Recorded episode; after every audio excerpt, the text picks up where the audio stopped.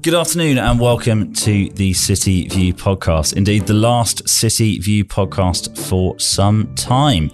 We've had a wonderful time recording this and I hope you've enjoyed it too. But we've had some wonderful guests and great insight from our reporters. But the time has come to go away as we head into the Jubilee and think about ways we can reshape and improve the City View to give you more information, news, analysis, and everything that's happening in the square mile. It won't be a long break. We'll be back sooner than you know. And of course, when we do, we'll be the first to let you know. In a few minutes, I'll be joined by Sascha O'Sullivan, our opinion and features editor, who will talk through the latest Westminster carnage and what it means for Boris Johnson's future.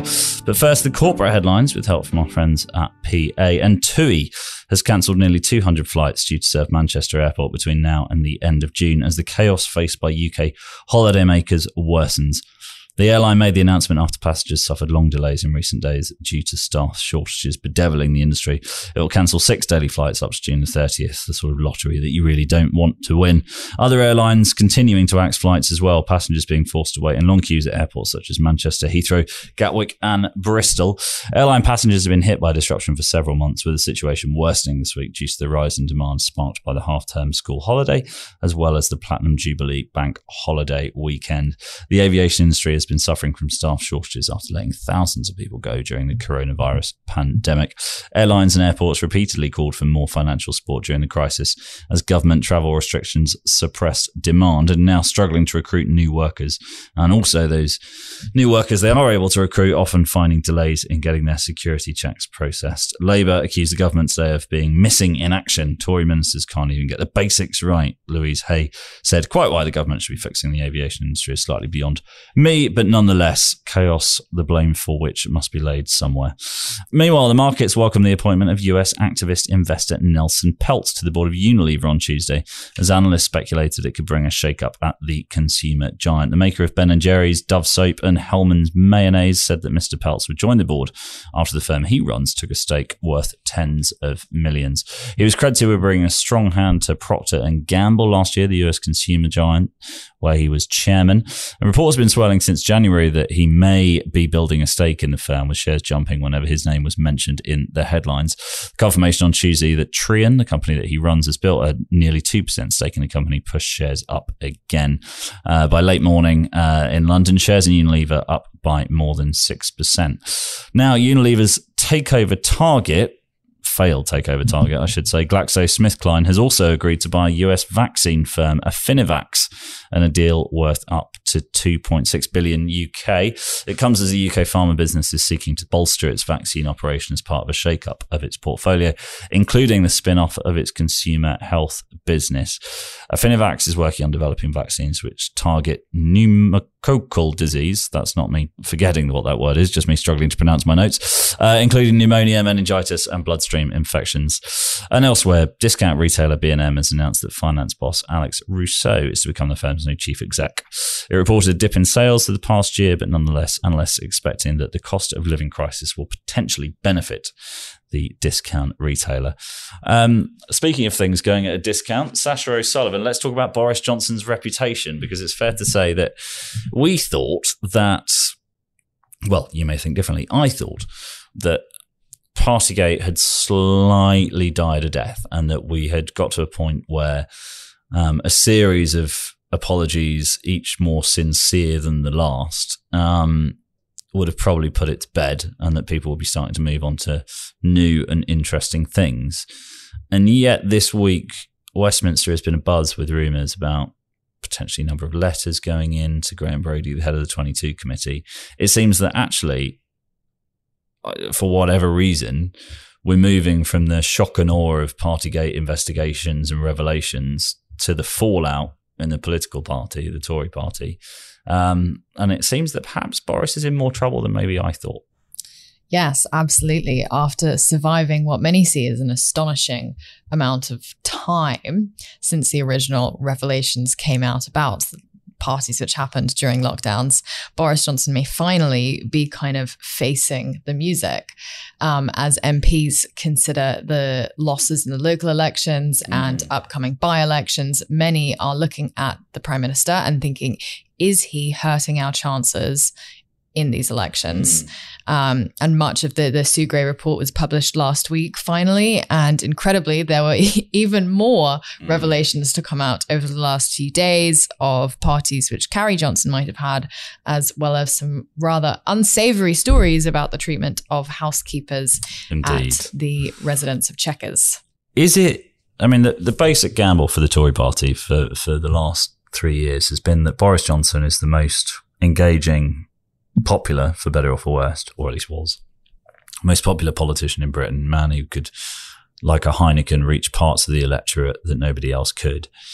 Uh, he never necessarily had a constituency within the Tory party. He didn't have a a huge number of MPs who were Boris cheerleaders. He had people who recognised that without Boris they wouldn't have their seat, but that didn't necessarily translate to people that would stick by him if the going got tough. Um, it's been interesting to see the number of Tory MPs who have put letters in because you've got this strange mixture of, um, you know, the former AG under Theresa May. You've got Andrea Leadsom, who is hardly a, a, a Remainer Mayite type. Um, and then you've also got some of the new MPs who won seats in 2019 on the back of that Boris Johnson swell of support. Also saying, actually, I'm not sure that this is playing that well amongst the constituency. So you've got this combination of sort of the old guard, but also these new Tory MPs trying to protect their marginal seats, maybe panicking a bit because they've never really been through tough times mm. before. But it seems like there's a swell of grumpiness from right across the, the, the breadth of the Tory party. Yeah, absolutely. It is a it is widespread discontent and I think that's really the problem for Boris Johnson right now. You know, if we look back to 2018 when Theresa May faced her no confidence vote, there really was a kind of surge of Brexiteers who were coming out against her and a lot of her plans for hmm. Brexit, whereas this is much more widespread which really shows that the gamble that the Conservative Party took in 2019 that Boris Johnson would lead them to success and they and he did has worn off. And mm. Boris Johnson has a skill in politics in that he has been able to straddle that divide between the right of the party and Brexit and some really liberal economic policies. But the cost of that has meant that he doesn't have a huge mm. amount of loyalty on the principles that he stands for, which we haven't really managed to figure out a couple years yeah. now into his tenure at Downing Street. Um, I I do think that there are murmurs that the threshold for letters could be reached, and mm. yet he could still somehow defy the odds and come out. So he would need to get 180 MPs mm. um, voting for him. Um, in a vote of no confidence, and it's a secret ballot. Um, and some are saying, you know what, it might be a good thing, and he might be able to revamp his leadership mm. if he does win that.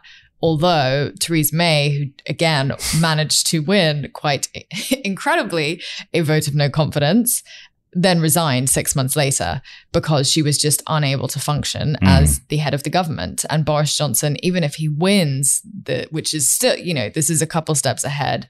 Um, so I, I, re- I really think that we are looking at perhaps finally the end of the road oh my goodness. for Boris Johnson. Oh my goodness, that's a no. That's not, that's, but that's, no one. That's not. There was a great line by um, uh, Tim Shipman over at Sunday Times a few, might even have been about a year, eighteen months ago, that nobody has ever lost money betting on a Boris Johnson comeback. Absolutely, he does have a unique yeah. ability, um, Teflon-like, to to shake these things off. To do so, though, he does need to set out an agenda for the rest of mm. his hmm. term, right? Because he's been buffeted by COVID nineteen, buffeted by you know a recession that you know uh, difficult to to do much about as a politician. Mm. But he seems to be so easily knocked off his his bike because he's almost moving so slowly. There's no obvious direction as to where the Tory party wants to be by the time of the next election, which may be the end of 2023, if mm. rumours are to be believed. You know, is there a frustration within the Tory party? You'll know better than I that all of this Partygate stuff and all of the defense they're having to do with Boris Johnson would be worth it if they could see something that Boris was going to deliver in 12 or 18 months, mm. low tax, Singapore on Thames, whatever it might be. But actually, they're defending it and they're not really sure why they're defending it mm. because w- what are you defending? Slightly higher taxes? Absolutely. And I think this is really part of the problem with Boris is that he hasn't been able to establish during his time as prime minister what he stands for. You know, he had all of these grand plans of leveling up and, mm. you know, transport networks and things like that, which have all kind of come to nothing. Um, you know, when we had the leveling up white paper from Michael Gove, a lot mm. of people kind of thinking, finally, we're going to hear about all of these things that we were promised. And it, again, it kind of vanished into thin air, um, into quite a mm. lot of words, but thin air nonetheless. Yeah. Um, and I, I do think that that lack of guiding light for Boris Johnson has meant that he doesn't have a back as much of a backup. Yeah. In the Tory party at the moment. Yeah, well, he just can't say it's worth it. Don't worry, we'll get through this and yeah. then we'll head to a panacea. Because at the moment, you know, you're heading into election with the economy going backwards real wages and high taxes. And people not overly thrilled about government. So, yeah, you can see why there's frustration in the Tory party. Um, Labour, to their credit, so far, it seems living up to the general rule that you should not interrupt your opponent when they're arguing with themselves.